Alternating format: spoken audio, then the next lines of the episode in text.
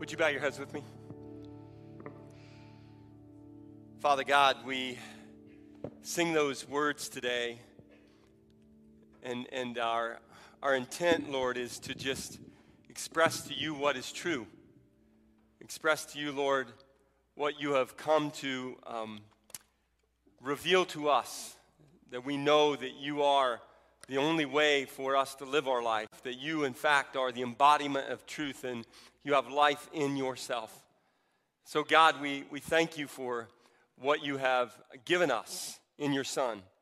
We thank you for the opportunity to worship you and to just share our words of praise and adoration and affirmation of truth back to you. We pray that you would continue to bless our time together. We pray that you would guide us in this service and in our very lives. And we pray that all we do, Lord, might bring you honor and glory in the name of the one who gives us life, Jesus himself. Amen. Go ahead and have a seat. If you're here in the room today, welcome to each of you. And to those of you watching online, we're glad that you have hopped on with us as well. We hope that for those of you who are a regular part of Calvary, that you got the email that came from our executive pastor, Dan Arbeiter, and myself yesterday, just trying to keep you updated as we navigate these times of living within the pandemic. And so if you didn't check that email out, make sure that you do. If you're not receiving our emails, our updates, please let us know. We'd love to be able to stay connected with you in that way. So just drop us an email and let us know so that you can receive those updates. Just want to make sure that just to emphasize that, you know, this situation with as we monitor the metrics related to coronavirus cases and those that we have selected, that certainly it's very fast changing. It is something that's very fluid, and so we encourage you to continue to stay connected with us through the website, through our social media, through the texting, and through your the e-announcements, and make sure that you do that so that moving forward you have the information that you need to have to navigate, you know, what we're doing in ministry. Thanks so much, as we said in the email, for your continued prayers for all of those involved in leadership.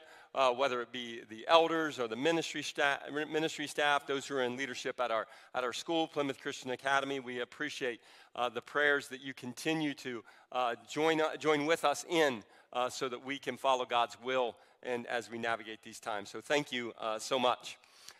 We also want to just remind you that as we go through teaching times, and this morning we're going to be continuing with our study in the Gospel of John, that we hope that you will use these times to kind of be a springboard for further study, for further reflection, for further meditation on your own. So whether it's with a good friend, whether it's in your life group, whether it's an accountability partner or somebody in your family, we hope that you're taking these teaching times and using them to deepen your study, your personal study of John and the person of Jesus as we move through it. So we have we've been moving through John. We're in chapter 5, and if you remember, at the start of chapter 5, Jesus, we're told, was headed to Jerusalem to attend a feast. Not sure which feast, but he was there to attend a feast. And while he was there, he visited a place known as Bethesda. Currently, most likely, it's the location that's currently known as St. Anne's Church there in Jerusalem, and it was a place with 5 porticos or porches and 2 pools. And the reason that the porches were needed is they provided shade for hundreds of people, perhaps. Disabled people, large number of disabled people were told, people who were blind, people who were lame, people who were paralyzed would gather there. And there was one particular man that was an invalid for 38 years. He was lame for 38 years, and Jesus met him there and approached him specifically among all the people that were there and asked him if he wanted to get well. And his answer was triggered a conversation between he and Jesus, because he had this belief in a legend that had grown about these waters, that as they would be stirred up, the belief was that it was an angel that was stirring up those waters, and first one in would get healed of whatever infirmity they had. And he told Jesus that, you know, I don't have anybody to get me into the water. So when the waters are stirred, most likely by maybe a subterranean spring, maybe it was fed with a water pipe, but when he saw that, he couldn't get in. and so someone else beat him to it and kind of stole the healing. And Jesus said to him that instead of addressing the issue of the urban legend there about the pools, Jesus just said to him to get up, to pick up your mat and walk, and that's exactly what he did. Well, we find this detail from John after when this happens, that John tells us that it was on that day, it was a Sabbath. And that created all sorts of interaction and controversy, because the man, as the Jewish leaders saw him walking around carrying his mat, told him that basically that was illegal to be doing that on the Sabbath. And so they asked, why he was doing that. And he told them that the guy who made me well, he was the one who told me to pick up my mat and walk. He didn't know who that person was. But eventually he did find out who that person was. He was sought out by Jesus and found in the temple. And when Jesus found him, he had an interaction with him. And then at the end of that interaction, the guy went back and he told those Jewish leaders that, hey, I know who made me well. It's this guy, Jesus. And the Bible says that at that point, the Jewish leaders, they persecuted Jesus because he was doing these things on the Sabbath. Both the word persecuted and the word doing are in the imperfect tense, which means they were continuous action, meaning the Jews continued to persecute Jesus because he continued to do these things on the Sabbath. And he responded to them in verse 17 by saying, "My Father is still working, and I am working also." And this is what then struck at the heart of the matter that ultimately would end in Jesus' death. And the reason that the earthly reason that he was killed. And you can see in verse 18, and we jumped off here last week when we saw that it was for this reason, therefore, the Jews were seeking all the more to kill him, to kill Jesus, because he not only was breaking the Sabbath, but was calling God his own Father, making himself equal to God. This idea that he had equality with God was something that the Jewish leaders could not tolerate. And Jesus, instead of backing away from that, he kind of doubled down on that in a unique way. He said to them, and this is what we looked at last week when he said in verse 19, "Truly, truly, I say to you," in the original language it's amen, amen, and we say the word amen, right? Amen, that's how we pronounce it. This word is a word that literally means firm, and metaphorically it means faithful. It came to be used as an adverb by which something was either asserted or confirmed. And when it was at the beginning of a discourse, it meant surely or truly, or some of you who are familiar with the King James translation, verily. And it's an emphatic, and only in John's gospel do we see this double usage of it in the gospels. And John does it 25 times. And when it's used in this repetitive sort of way, it's to be understood that it has the force of a superlative, that Jesus is saying, most assuredly, most truly, believe this, know this, listen to this. This is super important and absolutely true. And what he's talking about is his very equality with the Father. He's going to say what? That he has the same capability as the Father. In verse 19, which we saw last week, he said, "Whatever the Father does, the Son also does." Not only does he have the same capability as the Father, but he has the same authority as the Father. The Father has given all the judgment to the Son, Jesus says. So not only does Jesus address what can he do, what does he have the ability to do, what does he have the capacity to do, but what is he allowed to do? So he is the same as the Father in capability, he is the same as the Father in authority, and in fact, he is the same as the Father in the Father's status, so that people who honor the Son should honor the Son just as they would honor the Father. And of course, that honor, that veneration, that worship, that adoration that is for God alone, Jesus is saying it is right that that would come to me because I and the Father are one. So that's where we find ourselves in the story as Jesus is having this interaction, a very key aspect of his equality with God, something that John has set out to let his readers know that Jesus was the divine Son of God. One verse that we skipped over because it kind of connects to where we're headed today in the passage that we had last week that ended in verse 23 was verse 21. And in verse 21, John says this, or Jesus says this, John records it, of course. Jesus says, and just as the Father raises the dead and gives them life, so the Son also gives life to whom he wants. This is the very heart then of what we're going to look at this morning. In these next few verses, as we walk down through about verse 29, we're going to see this whole thing revolving around Jesus and his relationship to life itself. And the first thing that you can see very clearly from what he says here and what he's going to say in verse 24, which is kind of where we pick up the passage, is that Jesus is the giver of life. Jesus gives life. Here's that phrase again, right? Amen, amen. Verily, verily, surely, surely. Believe this, know this. Our translation says, truly, truly, the very same thing. This is one of those 25 times that John does it. Truly, truly, I say to you. Listen to this. It's super important. Don't miss this. The one who hears my word and believes him who sent me has eternal life and does not come into judgment, but has passed out of death into life. Both in what we see here and what we saw in verse 21, the verse that I read before that, the verbs there, and so there's some debate. Is Jesus speaking here about life to come when he uses the phrase in verse 24, eternal life, or is he talking about the life that he gives now? Well, both in verse 21 and in verse 24, the verbs are in the present tense, which means Jesus is talking about his present gift of life, the life that we receive here and now. It should put us in the mind of a passage where Paul says to the Corinthians that the one who is in Christ, and some of you know this, he is a new creation. The old has gone and the new has come. We have new life in Christ right now. If you have received, if you have, as Jesus says in verse 21, if you have received the kind of life that he gives, then you have that now. It's not something you're waiting for. You have experienced new life now. You are walking in eternal life right now. It is your present existence. Jesus is saying to us in these words, when he talks about us having eternal life, he's telling us that he takes those who are spiritually dead, which is all of us.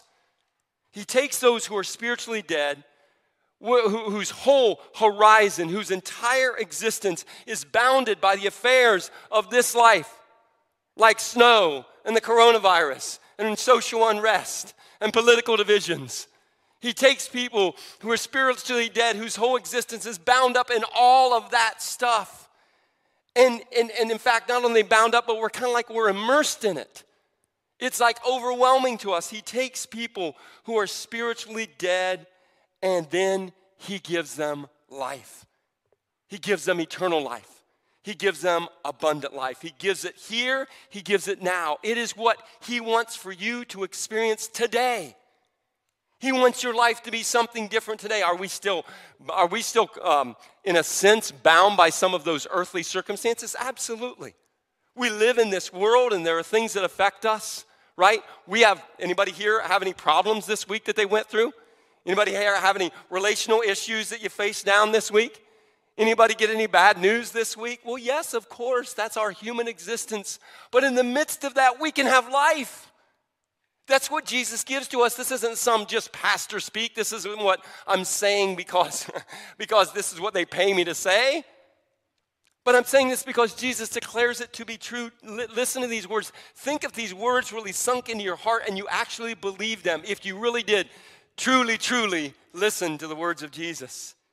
The one who hears my word and believes him who sent me has eternal life right here, right now. We have, in essence, in a spiritual way, we have already passed out of death and into life. You are living that life today if you've received Jesus. The next verse kind of continues it. It says, truly, truly, I say to you, a time is coming. But not only is it coming, it's here now, right? That's what Jesus says. The time is coming, and even now has arrived, when the dead will hear the voice of the Son of God, and those who hear will live. This same expression was used. Do you remember the interaction that Jesus had with the Samaritan woman back in chapter 4? In verse 23, he said to her, a time is coming and has now come when true worshipers will worship the Father in spirit and in truth, for that's the kind of worshipers that the Father seeks. That very same expression is used now here, another chapter later in verse 25, when he says, this time is coming and has arrived in him. It's here, it's now. When those dead people, he's not referring to the general resurrection of those who are in graves. He's going to speak about that later. But here he's talking about people who are spiritually dead. When we hear the voice of the Son of God, there's a very interesting thing that John does here. Now, John, when he uses the verb that we translate into English as hear, it could be, what follows it could be, and this is a little bit of a technicality, so don't get lost in it, but what could follow it is a form of the accusative or a form of the genitive. Now, you don't have to know what that is, but what it means is this. Whenever he uses the genitive case after the verb hear, which is what he does in this instance, it implies that sounds like voices are not just that I heard it and I recognize it as a sound, but instead the sound is heard with understanding and appreciation. Like when John says in chapter 10 that the sheep listen to the voice of their shepherd. They hear. Many of you sitting in this room today or watching online have heard the voice of God. You have heard that invitation of new life and you've received it. Some of you have still held it off, perhaps. For those of you who have heard it with understanding and appreciation, by the power of the Holy Spirit, he has opened up your mind to receive it as truth. And what do you now have? Because Jesus is the giver of life, you have life. You're alive, folks. No one can take that from you. Do we still face the confines of the human existence, meaning physical death? Absolutely. But we know that even those of us who die physically, we cannot die spiritually. Why? Because the life that Jesus has given us is different than the life that our parents gave us. It cannot be eliminated. It cannot be stopped. It will never end. That's why Jesus refers to it as eternal life, and it's eternal life that we're living today. So Jesus, what a reason to worship him today. What a reason to have hope today. What a reason to respond today, because Jesus gives life. Now, there's a little principle here. I can give you something if it's what? If it's mine. Like, it's not really the right thing to do to say, hey, I know Jason's got this super nice snowblower. Hey, Paul and Emma, I think Jason wants you to have his snowblower for the winter. I can't give what's not mine, right? So Jesus better have some credentials to give life. Now, we already sang about that a little bit, didn't we? John 14:6, I am the way, I am the truth, I am the life. And John here in the next verse is going to show us, I'm going to use the Amplified Bible so that you can kind of get the nuance of what John says in the next verse, because not only is Jesus the giver of life, and he can only give it because he possesses it. Here's how the Amplified Bible puts verse 26, for just as the Father has life in himself, and is self-existent, that's parenthetical to the text. That's what the Amplified Bible does. It kind of adds to it to just give us a depth of understanding. So just as the Father has life in himself and is self-existent, even so he has given to the Son to have life in himself and be self-existent. Our life is a fact. I am alive. You are alive. But that is not a necessary fact. That's not an inherent fact to what life is. Meaning this, the world would have gone on without my existence. The world would have gone on without your existence. I do not have life in myself. I don't have that capacity, right? That's not who I am. Not so with God. No one gave God the gift of life. His life is a necessary life. It's impossible for God, it's impossible for the Godhead to not exist. God didn't borrow life from anyone, Augustine says. Augustine was quoted as saying this, the ancient scholar, he was quoted as saying this about this passage, the very life is to him his very self. See, since Jesus' relationship to life is sovereign, he is able to bestow it. to give it, because he possesses it, because he is life, because he has life in himself. He doesn't receive it from someone else. He has life because of his identity as the Son of God, and because of that, he can give it to us, because he has it. If he didn't have it, we couldn't have it. That's what makes him very different, right, than us. In a physical way, that's why, right, each one of us, to a certain degree, God, I understand that. We're all, in a sense, created, and we're here because of the will of God. I get that, but we're also here because of the will of our parents, right? Of our mother and our father, and what produces human physical life. They gave us life, but in a much different way, and in a sense, you know, a dramatically more important way. God gives us eternal life. Jesus gives us eternal life because he is the possessor of life. He is life. What did Augustine say? The very life is to him his very self. He can give it because he has it. It is because he is the divine Son that he can do just this. And that's exactly where he's going to take it. So Jesus, he's the giver of life. Because he gives, and he can give it because he possesses it. The last thing that John's going to say in this particular passage is Jesus is the assessor of our life. Verse 27, look at it.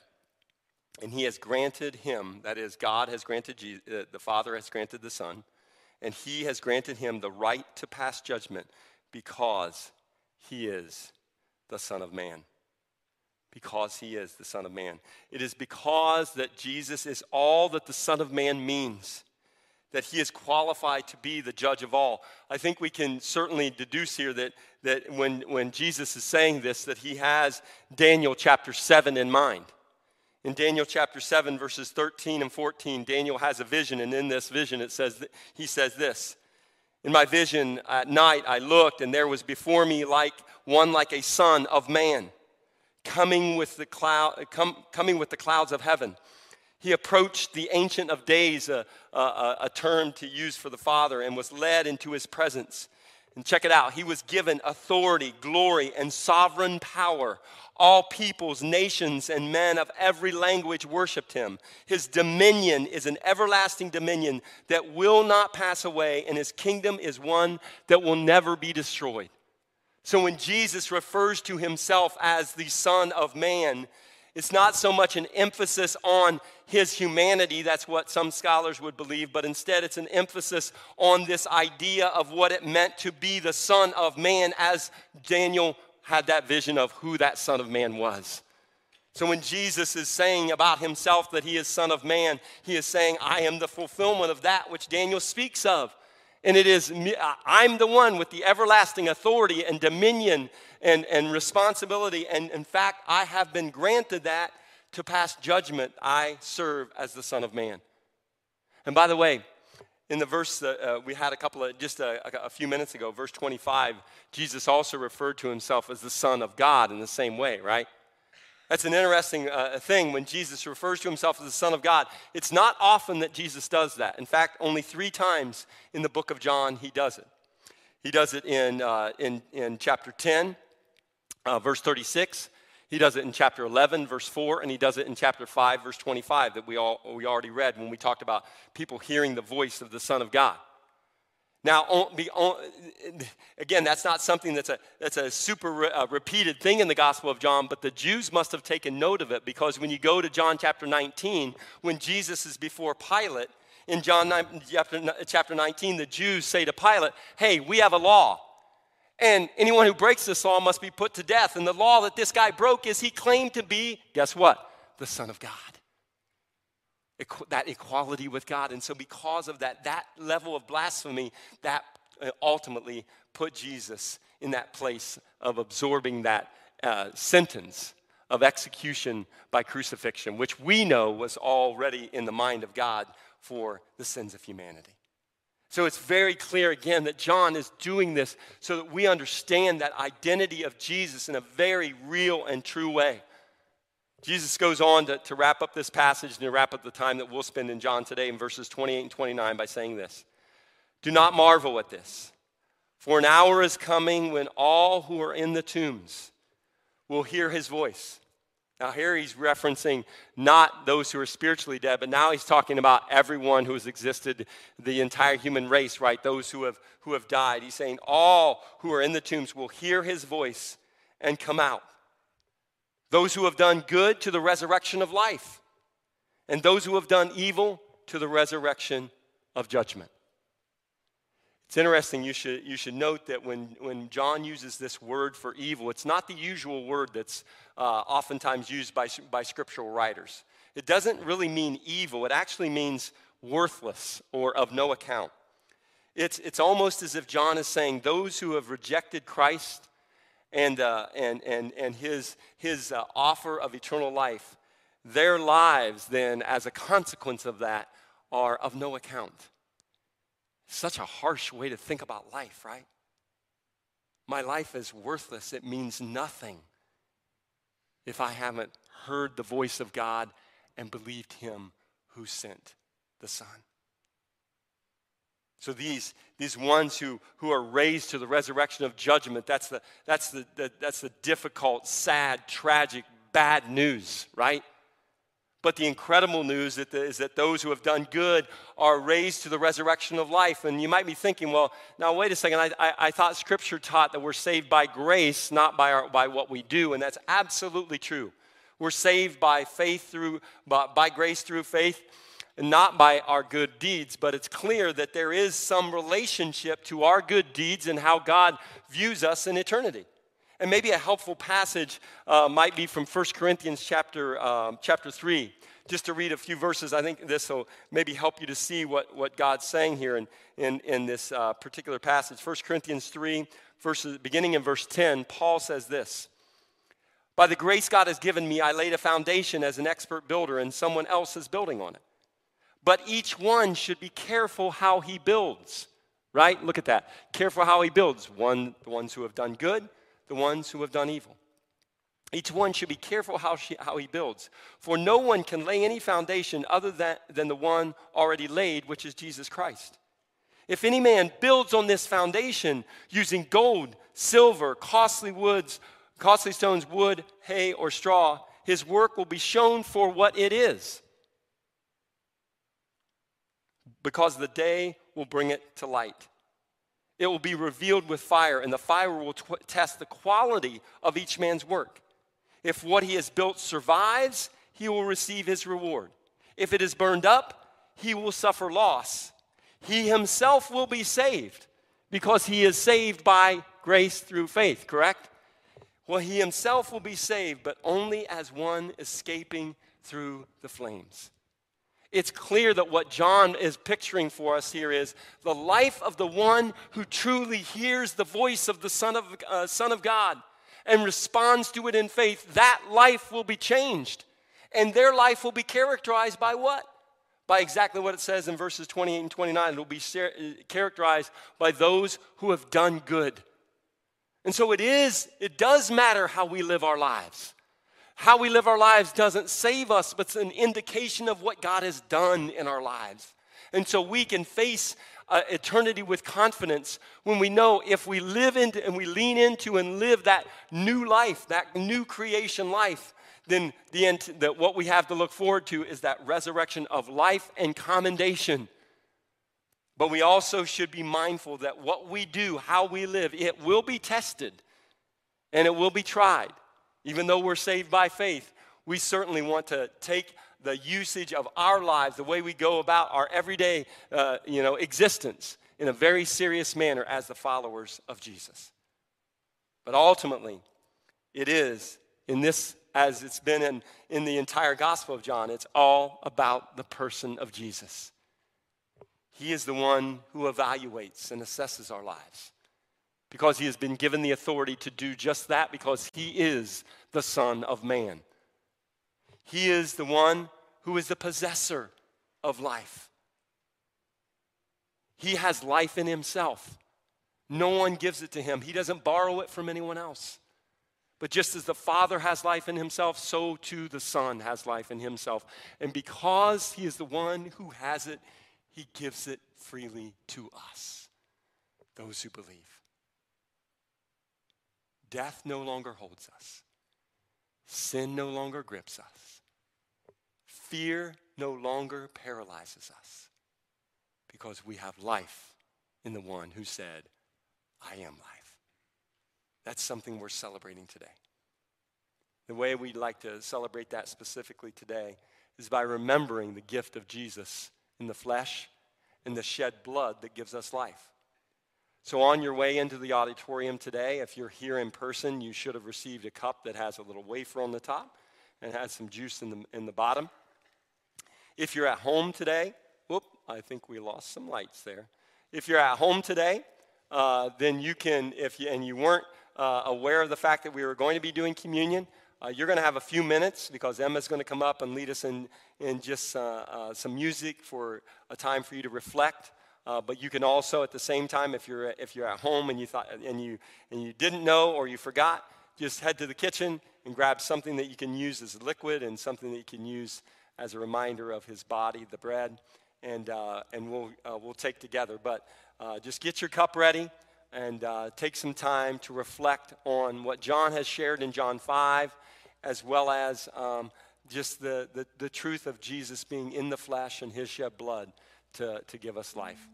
So as we head into that time to reflect, let me pray as Emma will just share some music for us. God, bless our time here today as we consider this great gift of God in the flesh, Jesus as Son of God and Son of Man. Help us, God, to grasp at a new way, perhaps, the depth of this meaning, especially as it relates to the life that you give as a result of the sacrifice that you made. Turn our hearts, turn our wills, turn our entire beings toward you, God, in submission, in surrender, in discipleship, in followership. For you alone give life.